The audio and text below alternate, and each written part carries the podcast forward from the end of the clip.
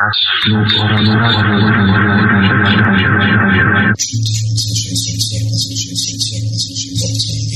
you.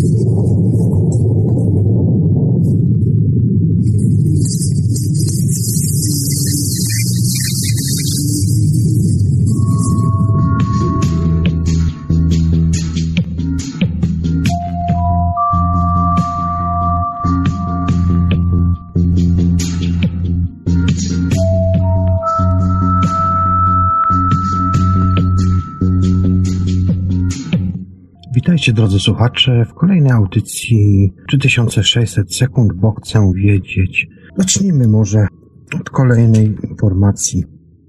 Potrafią one przeżyć wielokrotnie podgrzewanie do temperatury 150 stopni Celsjusza i pobyt w ciekłym helu, temperaturze zbliżonej do zera absolutnego. Wytrzymają one również stu, tysiąckrotnie większą dawkę promieniowania radioaktywnego niż człowiek i sześciokrotnie większe ciśnienie niż to, które występuje w najgłębszym miejscu oceanu. Mowa jest tutaj oczywiście o niesporszczakach, które są wątpliwie najbardziej odpornymi stworzeniami na naszej planecie. Przeżyły one nawet mordercze warunki panujące w otwartej przestrzeni kosmicznej. Długość jego wynosi od 0,05 do 1,5 mm. Na czym polega ich sekret?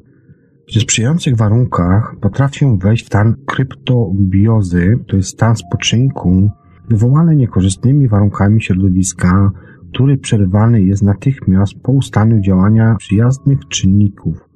Organizm niesporszczaka, który przechodzi w stan kryptobiozy, wypełnia się trechalozą. Struktura tego disacharydu jest podobna do szkła i chroni komórki organizmu niesporszczaka. W podobny również sposób zakonserwowane są w burszczynie również prehistoryczne owady.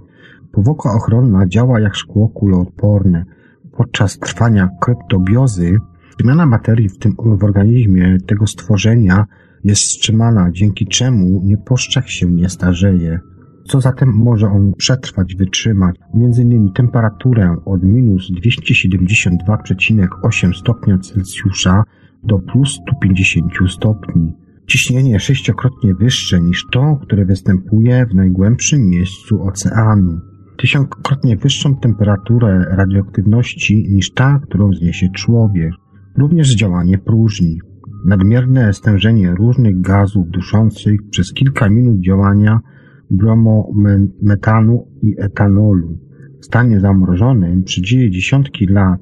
Znaleziono bowiem na przykład go w próbce mchu przed 120 lat. I tak wspomniałem wcześniej, jest on również mistrzem, że tak powiem, w wytrzymaniu próżni przestrzeni kosmicznej. W 2007 roku w ramach misji E przez foton M3 nieposzczaki zostały wysłane w przestrzeń kosmiczną bez żadnej ochrony. Zostały one poddane działaniu promieniowania kosmicznego wysokich temperatur i próżni. Po powrocie na Ziemię ponownie one rozpoczęły aktywne życie, a zatem przyjmowały pokarm, rosły i się rozmnażały.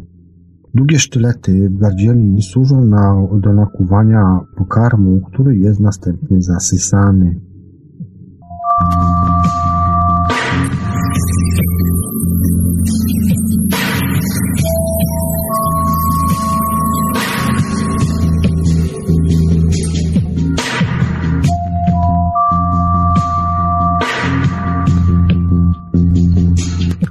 Bramy do piekła. Legendy o podziemnym świecie. Są takie legendy, które mówią o tym, że znajdują się pewne miejsca, na Ziemi, do których można wejść do tak zwanego podziemnego świata. Każdy naród oraz każda religia świata mają własne wyobrażenia o podziemnym świecie. Zazwyczaj jest to miejsce pełne ognia, dymu oraz przerażających nadprzyrodzonych istot. Od dawien dawna bowiem ludzie przekazują sobie opowieści o tajemniczych miejscach, które to według nich są bramami umożliwiającymi wstęp do piekła. Takie miejsca znajduje się na całym świecie i często bywają one dobrze ukryte przed wzrokiem przypadkowych przechodni. Świat, który Wam tutaj przedstawię, będzie zawierał kilka takich miejsc, właściwie świat. No można tak powiedzieć, że świat będzie zawierał kilka miejsc, które mogą być kandydatami właśnie do takich bram wejść do piekła. Pierwszym takim miejscem jest to jaskinia Sybilii Kumańskiej, która znajduje się w Neapolu we Włoszech. Jest prawdopodobnie ona jedną z najstarszych bram rzekomo prowadzących do piekieł i znajduje się ona niedaleko Neapolu na terenie parku archeologicznego Cumae. Według antycznego poety Wergiliusza to właśnie przez tę jaskinię Eneasz, bohater wojny trojańskiej, wstąpił do podziemnego świata prowadzony przez prastarą wieszczkę Sybillę, która to w jaskini żyła. Już w średniowieczu ludzie daremnie szukali tajemniczej jaskini, o której właśnie mówił Wergiliusz. Napisał właściwie, że można się do niej dostać przechodząc przez sto wejść oraz drzwi. Dopiero w 1932 roku odnalazł ją, ją Amedeo Majuri, włoski archeolog, który początkowo pracował przy wykopaliskach pobliskich Pompejach.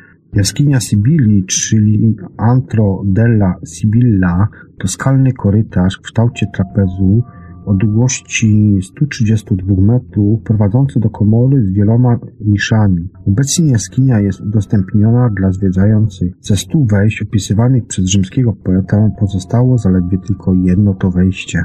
Korytarz o niezwykłym kształcie jest taki właśnie największy w tym miejscu, gdzie udostępniono to dla zwierzających znajduje się taki korytarz, który ma niezwykły kształt, jest on w formie jakby trapezu. Ma on ponad 100 metrów długości i prowadzi do komory z wieloma niszami. Innym takim miejscem jest miasto duchów Pengdu. Liczą ponad 2000 lat. Jest to kompleks świątyń na szczycie wzgórza Ming nad rzeką Yangtze. W tłumaczeniu rzeka nazywa się oczywiście długą rzeką. Kompleks ten, nad którym dominuje świątynia z posągami diabłów i demonów, według legendy jest bramą do piekła. Znajduje się tam m.in. most beznadziei, przez którą podobno musi przejść każda dusza zmarłego, podążająca do podziemi. W mieście duchów jest też mnóstwo pomników przedstawiających drastyczne sposoby torturowania grzeszników po śmierci. W tutejszych świątynach regularnie też odbywają się uroczystości dla uiszczenia zmarłych. Nad wszystkim oczywiście czuwa król duchów, to jest taka olbrzymia twarz, wyciosana w skale. Jej wysokość to 138 metrów, a szerokość 217. Innym takim miejscem mogącym, będącym kandydatem do bram do piekła jest miejsce, które znajduje się w Grecji. Jest to jaskinia pod przylądkiem Matapan, nazywana bramą Hadesa. Wysunięty najbardziej na południe krańcu tego greckiego lądu, na skalistym brzegu półwyspu Mani, znajduje się owa ta jaskinia. Nosi nazwę od przylądka Kape Matapan, czyli brama Hadesa. Na górze na przylądku są ruiny prastarej świątyni spartańskiej, a pod nią podobno znajduje się jedno z wejść, przez które to według starożytnych Greków Bóg Hades wchodził do swojego królestwa, do krainy zmarłych. Właśnie w jaskini na przylądku Matapan Według mitologii greckiej znalazł wejście do królestwa Hadesa Herakles, jeden z greckich herosów oraz Orfeusz, który pragnął odzyskać Eurydykę. Jaskinia pod przylądkiem obecnie jest dostępna dla turystów przypływających tam oczywiście na łodziach. Wejście znajduje się bowiem w wodzie. Innym kandydatem, który po prostu może być miejscem wejścia do bram piekła jest Lacus Cortius, które znajduje się w Rzymie we Włoszech. Jest kolejnym tajemniczym miejscem, gdzie codziennie podziwiają go tłumy turystów pośrodku słynnego Forum Romanum w Rzymie. Nie wszyscy jednak znają opowieści o małej kamiennej studni, która się tam właśnie znajduje. Legenda mówi o tym, że w 362 roku przed naszą erą w tym miejscu otworzyła się przepaść, w której to przebywał smok. Zgodnie z przepowiednią miała się tam zamknąć dopiero wtedy ta dziura, gdy Rzym złoży w ofierze dla smoka to, co jest najcenniejsze. Rzymianie wrzucali w otchłań kosztowności, jednak nadal pozostawała ona otwarta. Wówczas młody Parycjusz Marek Kurcjusz postanowił poświęcić to, co uważał za najcenniejsze, a więc poświęcił swoje życie, młodość i odwagę. Bez wahania to skoczył on przepaść, która zamknęła się nad nim, a miasto zostało uratowane. Innym takim miejscem to jest miejsce, które znajduje się na Islandii. Jest to wulkan Hekla, które znajduje się w górach na południu Islandii. Często jest on też określany mianem bramy właśnie do piekieł, znanego nam zwierzeń chrześcijańskich. Taką tą opinię wulkan zawdzięcza m.in. mnichowi Herbertowi de Clairvaux, który w 1180 roku napisał Płonące kotły na Sycylii, które bywają nazwane kominami piekielnymi, porównaniu z tym olbrzymim piekłem są jedynie małymi piecykami. Jego podniemania poparł również średniowieczny manuskrypt islandzki, według którego wielkie ptaki krążące wewnątrz krateru są zatraconymi duszami. Innym kandydatem jest miejsce, które znajduje się w Nowym Orleanie, tak zwane miejsce siedmiu bram do krainy zmarłych. Wyznawcy wudu wierzą, że zanim dusze zmarłych spotkają się ze swoimi przodkami, muszą przebyć mroczne podziemia, których to władcą jest straszliwy baron Samedi. Według wierzeń do jego królestwa prowadzi siedem bram, którzy wyznawcy wudu traktują je jako metaforę oczywiście, ale inni też uważają, że istnieją naprawdę. Dokładnej lokalizacji bram nikt jednak nie zna. Zgodnie z tradycjami powinny znajdować się one na cmentarzach we francuskiej dzielnicy amerykańskiego Nowego Orleanu. Każdy, komu udałoby się odnaleźć bramy i chciałby wyruszyć do podziemia, musi je otworzyć we właściwej kolejności. Wszystkie bramy mają strażników, którzy nazywają się Loa, z którymi to trzeba wynegocjować przejście. W Turcji natomiast znajduje się inne miejsce, jest to plutonium. Zostało odkryte ono kilka lat temu w Pamukkale, pozostałościach po niewielkiej świątyni. Po komputerowej rekonstrukcji tego miejsca okazało się, że dokładnie odpowiada ono antycznym opisom wejścia do piekła. W starożytności miejsce to nazywało się Plutonium. Była to świątynia, w której to dusze zmarłych opuszczały świat żywych. Pomiędzy kolumnami doryckimi nie było klasycznej sali, ale schody prowadzące w dół do podziemnych jaskiń pełne były gorących źródeł oraz toksycznych gazu. Około pierwszego roku naszej ery miejsce to opisał Strabon, to jest taki grecki historyk, zacytujemy go. Wejście to do, do zaświatów jest pełne pary tak gęstej, że nie widać podłogi. Każde zwierzę, które tędy przychodzi, umiera. Wróciłem do wnętrza wróble, umierały natychmiast. Po upływie około 2000 lat Naukowcy obserwują to zjawisko. Ptaki, które tutaj przylatują z tego otworu, nagle padają po prostu martwe na ziemię. Belize, kolejne miejsce, w którym to znajduje się jaskinia Aktun, Tunicil, Munkal. Jaskinia według starożytnych Majów miała być wejściem do Królestwa Zmarłych, nazwanego Xibalba. Naukowcy potwierdzili związek tego miejsca z prastarą legendą Majów o podziemnym labiryncie jaskiń, pełnych potomków krwi i skorpionów, które są królestwem majańskich bogów śmierci, nazywanych panami Xibalby. Nazwę jaskini można przetłumaczyć jako jaskinia kryształowego grobu. Została ona odkryta w 1989 roku, a więc XX wieku. Znaleziono w niej m.in. liczący około 1000 lat szkielet młodej dziewczyny, która to prawdopodobnie została złożona w ofierze dla bogów śmierci. W Japonii jest również takie miejsce, które nazywane jest jeziorkami Hinoike Jigoku. Kolejna brama to do szeluści piekielnych jest poniekąd nietypowa, bo jest naturalną sadzawką pełną czerwonej, bulgoczącej pieczy. Jeziorko Chinoike Jigoku położone jest w pobliżu japońskiego uzdrowiska Beppu. Znajduje się tam dziewięć gorących źródeł, w każdym z nich woda ma inny kolor oraz skład.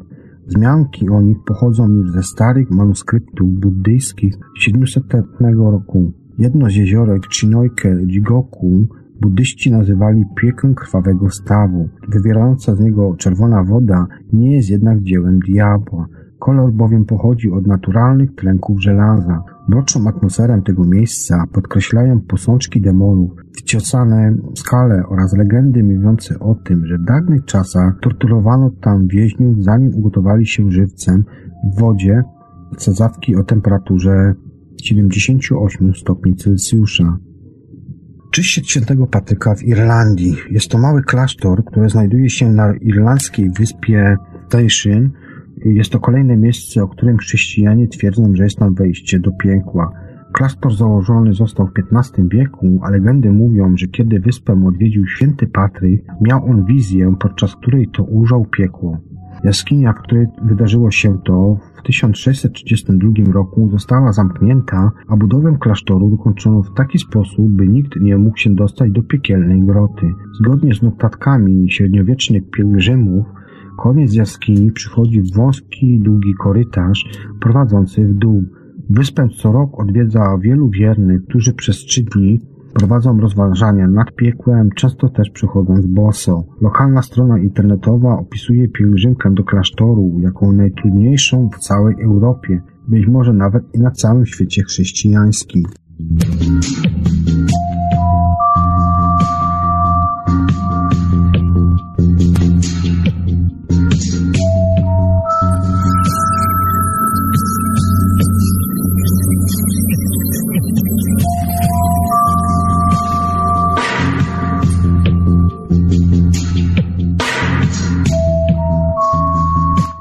Czego słonie potrzebują trąby?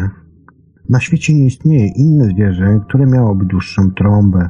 Kilkadziesiąt milionów lat temu słonie miały krótkie trąby, które służyły im tylko do szukania pożywienia. Jednak z biegiem lat, czasu, trąba rosła aż do obecnej długości. Zyskała ona również nowe funkcje, ponieważ służy ona na przykład do oddychania słonia w wodzie, ale i nie tylko, do picia, wąchania, zażywania kąpieli, zbierania pożywienia, zrywania liści z wysokich drzew i przytrzymywania przedmiotów. Za pomocą trąby słonie mogą się komunikować. Nie ma w niej co prawda kości, więc jest ona bardzo elastyczna. Słonionka natomiast muszą trenować przez wiele miesięcy, zanim nauczą się precyzyjnie panować nad jej ruchami.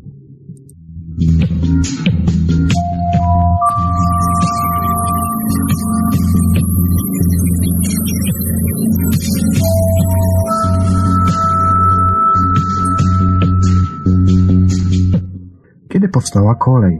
Głębokie kolejiny, które prowadziły wozy drogą, istniały od zawsze. Współczesny rozstaw szyn odpowiada standardowemu rozkładowi kół angielskich powozów. Wózków szynowych w kopalniach używano już w 1530 roku. W brytyjskim górnictwie pod koniec XVIII wieku opracowano system, w którym to poruszały się po kołach z obrzeżem, które to zapobiegało ześlizgnięciu się z szyn. Pierwszą lokomotywę parową w 1804 roku uruchomił brytyjski inżynier Richard Trevithick. Pierwsza kolej publiczna została otwarta w 1825 roku. Po raz pierwszy w historii przywoziła nie tylko towar, ale także i ludzi.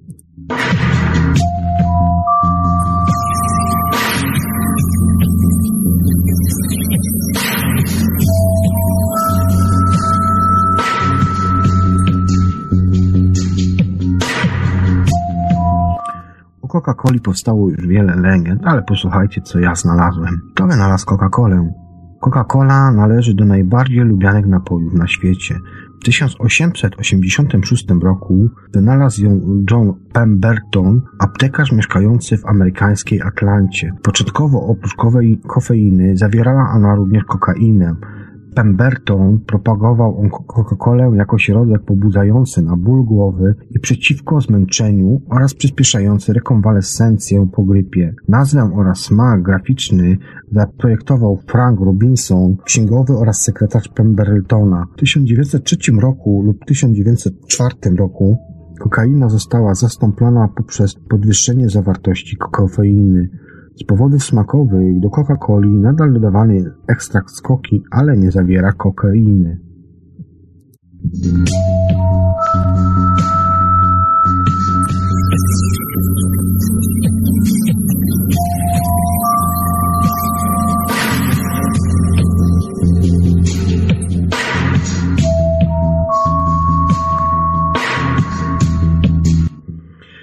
Niektórzy uważają, że ludzie, którzy słuchają muzyki, również widzą kolory dźwięków. A więc dlaczego niektóre osoby właśnie takie coś widzą? Powodem jest synestezja, czyli zdolność, w której to doświadczenia jednego zmysłu wywołują również doświadczenia charakterystyczne dla innych zmysłów. Tę zdolność posiada jedna osoba na 240. Najczęściej jest to postrzeganie kolorów, cyfr, liter albo słyszalnych dźwięków. Ciekawym też zjawiskiem jest również odczuwanie smaku po wymówieniu niektórych słów.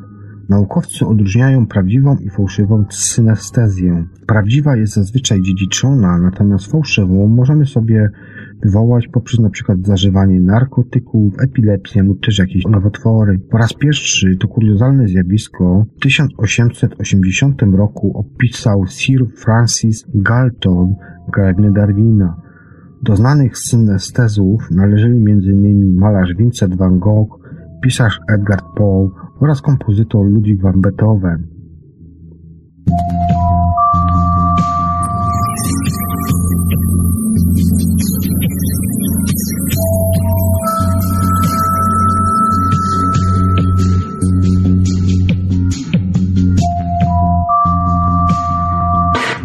Dlaczego woda kwitnie? Nieprzyjemny, zielonkawy kolor wody powoduje tzw. Tak zachwit, czyli nadmierne rozmnażanie się mikroorganizmów, zazwyczaj sinic. Niektóre sinice wypływają na powierzchnię i gromadzą się w postaci zielonego kożucha. Przemnożenie to reakcja mikroorganizmów na podwyższone zanieczyszczenie wody powierzchniowej substancjami mineralnymi, zwłaszcza fosforem. Te związki dostają się do głowy głównie w miejscach, w których nie ma oczyszczalni wód ściekowych. Kolejne źródło zanieczyszczenia wody to nawozy z pól. Kwitnąca woda może być niebezpieczna dla ludzi, ponieważ wywołuje reakcje alergiczne, a sinice produkują również toksyny, które mogą powodować uszkodzenie wątroby lub zaburzenia pracy układu nerwowego.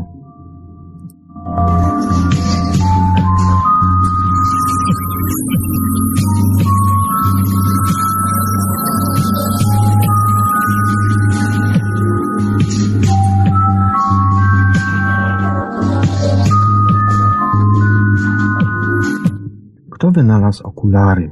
Pierwszy dowód na użycie przedmiotu działającego na zasadzie okularów pochodzi z czasów starożytnych. Była to kula napełniona wodą, działająca jako szkło powiększające. Dzięki niej rzymski filozof Seneca mógł przeczytać wszystkie książki, które znajdowały się w Rzymie. Kolejne wzmianki dotyczą. Tak kamieni do czytania około tysięcznego roku.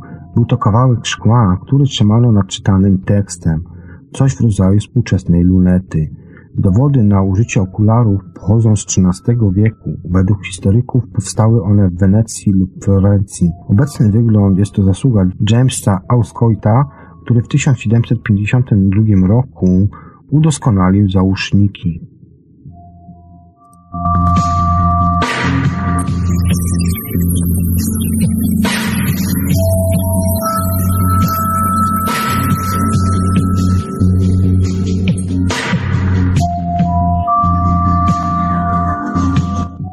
Wielu z Was zastanawia się, dlaczego woda w oceanie jest tak słona. Posłuchajcie zatem. Woda morska zawiera około 3,5% rozpuszczonych soli mineralnych. Najczęściej jest to chlorek sodu, czyli sól morska. Niewielka część tych soli pochodzi z wybuchów podmorskich wulkanów, ale zdecydowana większość pochodzi z lądu. Ze skał, które przez miliony lat ulegały zwietrzeniu, Deszcze wypukują minerały, a rzeki następnie odprowadzają je do mórz. Woda morska odporowuje, jednak sole zostają. Soli w morzach jest tyle, że na lądzie utworzyłby warstwę o grubości 160 metrów. Thank you.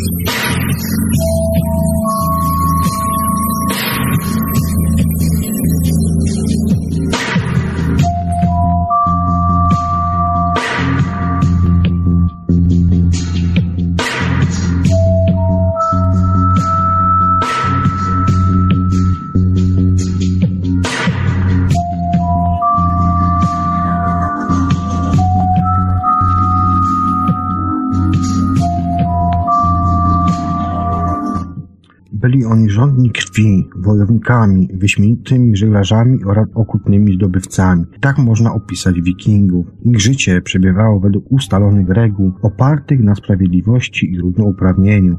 W jaki sposób egzystowali prawo, jak zachowali się w stosunku do kobiet. O tym wszystkim już Wam za chwilę powiem. O wikingach, którzy tak naprawdę zrobili się popularni dzięki serialowi, oczywiście telewizyjnemu pod tytułem Wikingowie. Wikingowie zamiast strumień używali łodzi. Kiedy zmarła wysoka postawiona osoba w ich społeczności, chowano go w łodzi, którą to spuszczano na morze. Na łodzi znajdowała się jeszcze jego broń, niekiedy też również małżonki oraz niewolnice. Wikingowie podbijali Europę północną od VIII wieku. Z punktu widzenia pochodzenia etnicznego byli oni odłamem Germanów zamieszkujących Skandynawię. W Europie byli zwani jako Normanowie, po polsku to jest ludzie północy, Askomani to, to jest w tłumaczeniu ludzie popiołów, lub też Lochlanach w tłumaczeniu jako ludzie wody. Dene jako Duńczycy, Słowanie oraz Grecy nazywali też Waregami. Naród wikingów dzielił się na kilka warstw społecznych. Najniższą pozycję społeczną zajmowali niewolnicy, którzy nie mieli żadnych praw i wykonywali najcięższe prace. Zabicie niewolnika nie było uważane za przestępstwo. Rolnicy, rzemieślnicy i wojownicy należeli do stanu chłopskiego. Wyższą pozycję zajmowali jarlowie, przedstawiciele wikińskiej szlachty. Mieli własne drużyny i łodzi. Najwyższą władzę sprawował król, ale jeżeli nie był on dobrym władcą, mógł być on wymieniony. O wyborze króla decydowało zgromadzenie wolnych mężczyzn nazwane Tim. Głównym jego zadaniem był nadzór nad przestrzeganiem prawa, wydawaniem wyroków i omawianie spraw publicznych. Kodeks prawny był przekazywany tylko ustnie, a starsi członkowie zgromadzenia mieli obowiązek przypominać jego brzmienie na każdym posiedzeniu. Ciekawostką jest, że angielski wyraz określający prawo love pochodzi właśnie od wikingów. System prawny wikingów nie tylko, nie był tylko w żaden sposób kodyfikowany, dlatego też w celu uchwalenia nowego aktu prawnego powołano specjalne zgromadzenie. Każde plemię miało swój własny ting oraz kodeks prawny. Zgromadzenia odbywały się zawsze wiosną i jesienią. Na wszystkich posiedzeniach był obecny rzecznik, który z pamięci recytował obowiązujące normy prawne oraz ogłaszał wyroki. Kwestii winy lub też niewinności, w zależności od powagi czynu, decydowała ława przysięgłych składająca się z dwunastu mężczyzn, jak to funkcjonuje do dziś w krajach anglosaskich. Swoją opinię mogli wyrażać nie tylko wolni mężczyźni, ale również kobiety, a nawet niepełnosprawni. W dyskusji uczestniczyli wszyscy, ale ostateczne słowo należało do rzecznika Tingu, który musiał postępować tak, jak ustalano podczas debaty. Wykonanie kary było przywilejem zwycięzcy sporu. Istniało nawet prawo do zabicia z zemsty. Egzekucja odbywała się w obecności świadków, a oskarżony nie miał żadnej możliwości ucieczki. Każde przestępstwo lub morderstwo było oceniane według skali nazwanej Manbater, na przykład za zabójstwo człowieka lub odcięcie mu nosa należała się kara w pełnym wymiarze. King nie wskazywał nikogo na śmierć. Jedną z najgroźniejszych kar było wygnanie na pewien czas lub na stałe. Wykluczenie ze społeczeństwa miało dewastacyjny wpływ na oskarżonego. Został on pozbawiony wszelkiego mienia i stracił prawo do otrzymywania jakiejkolwiek pomocy. Żył on wtedy w samotności i każdy mógł go zabić bezkarnie. Dla wikingów rodzina miała bardzo olbrzymie znaczenie. W kodeksach zasady dotyczących zaręczyn lub też ślubu były bardzo szczegółowe informacje, przede wszystkim w kwestiach dotyczących spadków i dzieci. Małżeństwa były zawierane na podstawie porozumienia rodów. W negocjacjach przedślubnych mogły również uczestniczyć kobiety. Zaślubiny były formą kontaktu handlowego zawieranego pomiędzy panem młodym a ojcem panny młodej i zapewniały sojusz rodów podczas obrad Kingu. W razie konfliktu lub zagrożenia rody wspierały się wzajemnie. W bitwach brał udział każdy członek włącznie z tym, który potrzebował ochrony. Dziećmi urodzonymi z małżeństwa i poza nim opiekowano się bardzo dobrze, a o ile nie były to dzieci niewolnic. Jeżeli chodzi o wierność, wikingowie nie zaplątali sobie tym głów. Dzięki poligami przybywało nowych rolników i wojowników. Rodziny wikińskie, które jako pierwsze osiedliły się na Islandii, swoje problemy często rozwiązywały za pomocą zabójstw. Mordercy jednak starannie wybierali przyszłą ofiarę, zwracali uwagę jak liczną ma rodzinę. Im większa i silniejsza była, tym większe było prawdopodobieństwo okrutnej zemsty. Dlatego też potencjalny zabójca często się rozmyślił, jeżeli przypuszczał, że, mogłoby mu grozić niebezpieczeństwo ze strony krewnych niedoszłej ofiary. W odróżnieniu od reszty świata, wikińskie kobiety miały dobrą pozycję w społeczeństwie. Kiedy mężczyźni ruszali na podbój, zarządzały gospodarstwem, uczestniczyły we wszelkich uroczystościach i obrzędach oraz ćwiczeniach bojowych. Kobiety były nie tylko wolne i szanowane przez mężczyzn, ale miały również wielki wpływ na prowadzone przez nich negocjacje. Opozycji kobiet świadczy na przykład kwestia rozwodu. Wystarczyło, aby żona w obecności świadka powiedziała, że nie chce kontynuować małżeństwa i była rozwiedziona. Jeżeli to samo zrobił mężczyzna, musiał zwrócić kobiecie jej wiano. Mężczyźnie nie wolno było też pocałować dziewczyny wbrew jej woli. Jeżeli tego nie przestrzegał, mógł zostać wygnany. W wikińskich grobach z IX wieku archeolodzy znaleźli zarówno szczątki mężczyzn, jak i kobiet pochowanych w zbroi. Broń dla wikingów miała również znaczenie obrzędowe, dlatego nie musi to oznaczać, że pochowany człowiek był wojownikiem. Najnowsze badania jednak wykazały, że w wyprawach grabieżnych uczestniczyły także kobiety. Być może powodem tego było zasiedlanie nowych terenów albo i budowa nowych osad.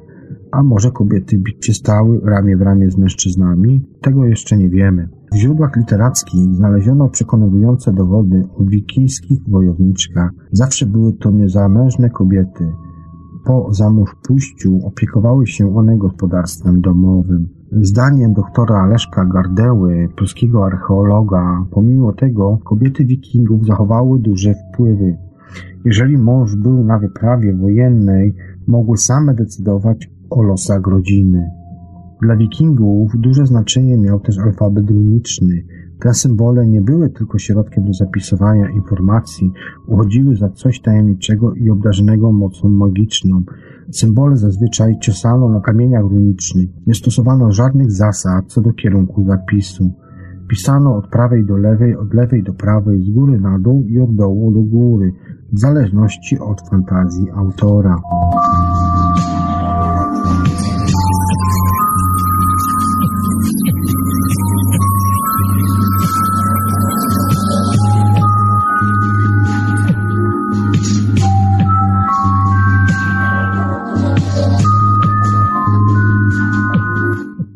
Czołg. Pancerz żółwia stworzony przez naturę. Z żółwiami kojarzy nam się przede wszystkim wolne tempo i długowieczność, ale najbardziej charakterystyczną cechą tych gadów jest ich pancerz. Dlaczego żółwie posiadają tak masywną ochronę całego ciała? Dlaczego służy im naturalna zbroja? Pancerz składa się z pięciu tarczek kręgowych oraz ośmiu tarczek żebrowych i 24 tarczek brzeżnych części brzusznej pancerza, to jest taka płaska tarcza, część skorupy, znajduje się plastron. W części grzbietowej pancerza puklerz, czyli taka wypuchła część skorupy, nazywana jest karapaksem. Kodyl kontra żółw. Mocny pancerz chroni żółwia tak dobrze, że nawet dla krokodyla jest on tak twardy jak orzech do zgryzienia. Żółwie należą do najstarszych żyjących gatunków i są uważane za żywe skamieniałości. Pojawiły się około 255 milionów lat temu, dużo wcześniej niż jaszczurki oraz węże. Ich przodkiem były prawdopodobnie Eunotasaurusy, którego żebra były szerokie, płaskie i zachodziły na siebie, tworząc zalążek pancerza żółwia. Eunotosaurus miał również długie kończyny, które pozwalały mu zakopać się pod ziemię oraz uciec w ten sposób przed palącymi promieniami słońca oraz suszą panującą przed milionami lat. Miejsca, w których występował. W wyniku ewolucji nastąpiły zasadnicze zmiany żeber, które to stopniowo przekształciły się w tarczki, tworząc pancerz doskonale chroniący zwierzę przed drapieżnikami. W przeciwieństwie do pozostałych zwierząt, żółwie jako jedyne mają biodra i łopatki wewnątrz żeber. Dzięki takiej budowie mogą wciągać do wnętrza pancerza głowę, ogon oraz kończyny. Wyjątek stanowią żółwie morskie. W zależności od sposobu chowania głowy żółwie dzielą się na podrzędy skrytoszyjne, to są takie, które wyginają szyję płaszczyźnie pionowej w kształcie litery S i chowają ją do środka pancerza oraz bokoszyjnych, jest głowa zostaje ułożona z boku pomiędzy pancerzem grzbietowym a brzusznym. Pancerz żółwia ma dwie części. Główna grzbietowa część to carapax, o której wcześniej wspomniałem, Składa się ona z warstwy rogowej, która to pokrywa warstwę płytek kostnych. Brzuszna część jest nazywana plastronem. Jej budowa jest podobna. Zewnętrzna warstwa rogowa szczelnie jest pokryta warstwą kostną. Obie części pancerza są połączone ze sobą za pomocą mostków, pozostając otwory na kończyny, szyję i nogi. Sztywna korupa okrywająca żółwia nie pozwala na ruchu torsu, dlatego te zwierzęta te wykształciły niezwykle muskularne kończyny i szyję. W stosunku do swoich rozmiarów żółwie dysponują potężną siłą. Ciało żółwia jest zrośnięte z pancerzem, który tworzą przekształcone kości kręgosłupa i żeber. Z tego to powodu żółw nie może opuścić swojej skorupy. Grzbietową część przekształconą wyrostków kręgowych oraz żeber karapaksu tworzy pięć tarczek kręgowych, 8 tarcz żebrowych i 24 tarczek brzeżnych. Brzuszna część plastron to zmodyfikowany obojczyk oraz żebra brzuszne. Warstwę kostną pokrywają natomiast tarcze szyjne, ramienne, piersiowe, brzuszne, udowe i odbytowe. Wewnętrzną część szkieletu tworzy około 60 kości. Niełatwą są one również zdobyczą dla bieżników. Żółwie lądowe zazwyczaj mają ciężki pancerz o wypukłym kształcie, który chroni je przed drapieżnikami. Dla amatorów żółwiego mięsa uchwycenie skorupy żółwia w szczękach i zmiażdżenie jest dla nich po prostu niezwykle skomplikowanym przedsięwzięciem. W odróżnieniu od lądowych żółwi, wodne mają spłaszczone pancerze, które umożliwiają im szybsze pływanie i nurkowanie. Na podstawie wyglądu brzusznej części pancerza można określić płeć żółwi. Samiec ma bardziej wklęsłą część brzuszną, co ułatwia mu zapłodnienie samicy. Co jeszcze warto wiedzieć tutaj o żółwiach? Na świecie żyje około 300 gatunków. Największy jest to żółw skórzasty, który osiąga długość od 1 do 2 metrów, a masa jego ciała, czyli prawdopodobnie z całą skorupą, 450 kg, prawie pół tony. Najmniejszym zaś jest żółw wolny, który osiąga długość do 10 cm, a masa jego ciała to około 200 gramów. Najmocniejszy uścisk szczęk posiada żółw sępi, który może odgryźć człowiekowi palec. Najstarszy żółw na świecie to żółw, który liczy sobie 176 lat. Jest on najstarszym potwierdzonym żółwiem, olbrzymem, który ma imię Harriet. Żółwie lądowe są najwolniej chodzącymi żółwiami. Poruszają się one z prędkością od 0,22 do 0,48 km na godzinę. Natomiast najszybszym żółwiem jest żółw skórzasty, który pływa z prędkością aż 35 km na godzinę. Jeżeli chodzi o najbardziej zagrożonego żółwia na świecie, jest to żółw z Madagaskaru pozostało ich już tylko zaledwie, tak się szacuje, od między 100 a 400 osobnikami tego gatunku.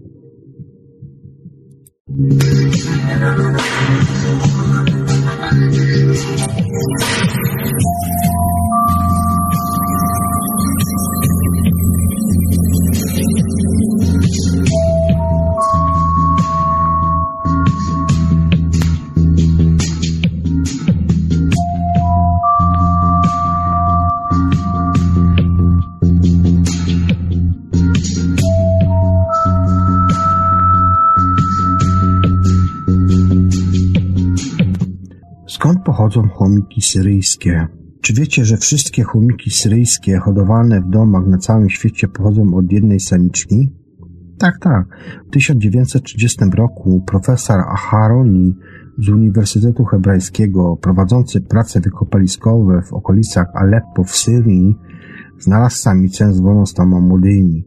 Zwierzęta zostały przywiezione do Jerozolimy, a stamtąd do Wielkiej Brytanii. Po drodze niestety większość tych zwierząt padła, ale przeżył jeden samiec i dwie samice, które po trzech miesiącach miały własne potomstwo. Nowe pokolenie ruszyło na podbój świata i zapoczątkowało popularność chomików syryjskich jako ulubionych zwierząt domowych. Dziś po niemal 90 latach hodowli, oprócz pierwotnego złocistego ubarwienia dzikich chomików, istnieje niezliczona liczba wariantów kolorystycznych. Stał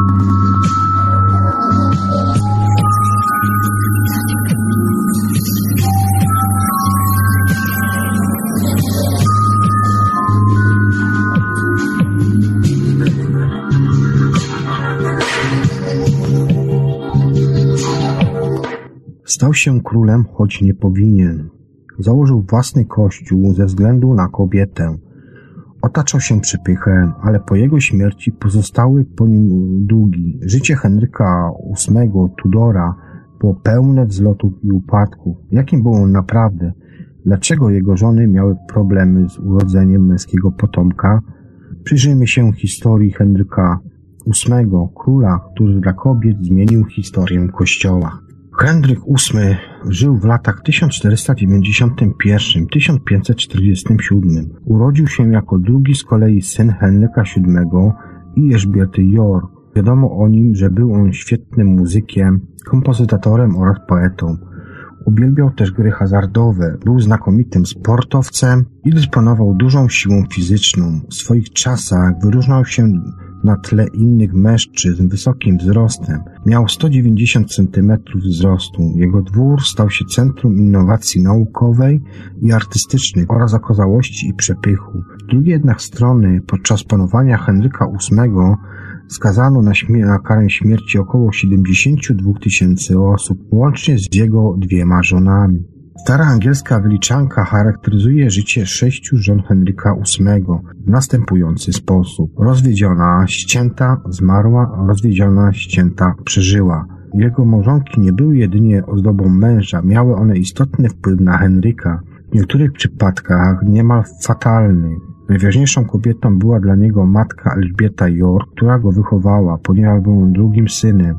Nauczyła go czytać i pisać, co w owych czasach nie było normą. Przez całe życie był on otoczony kobietami i nie potrafił bez nich żyć. W większości przypadków ożenił się z miłości. W 1502 roku nagle zmarł jego starszy brat Artur, który był następcą tronu. Ze względu na konieczność utrzymania przymierza z Hiszpanią w 1509 roku Henryk pojął za żonę Katarzynę Aragońską, żyjącą w latach 1485-1536, córkę Ferdynanda II Aragońskiego, Izabeli I Kastylijskiej, wdowę po Arturze.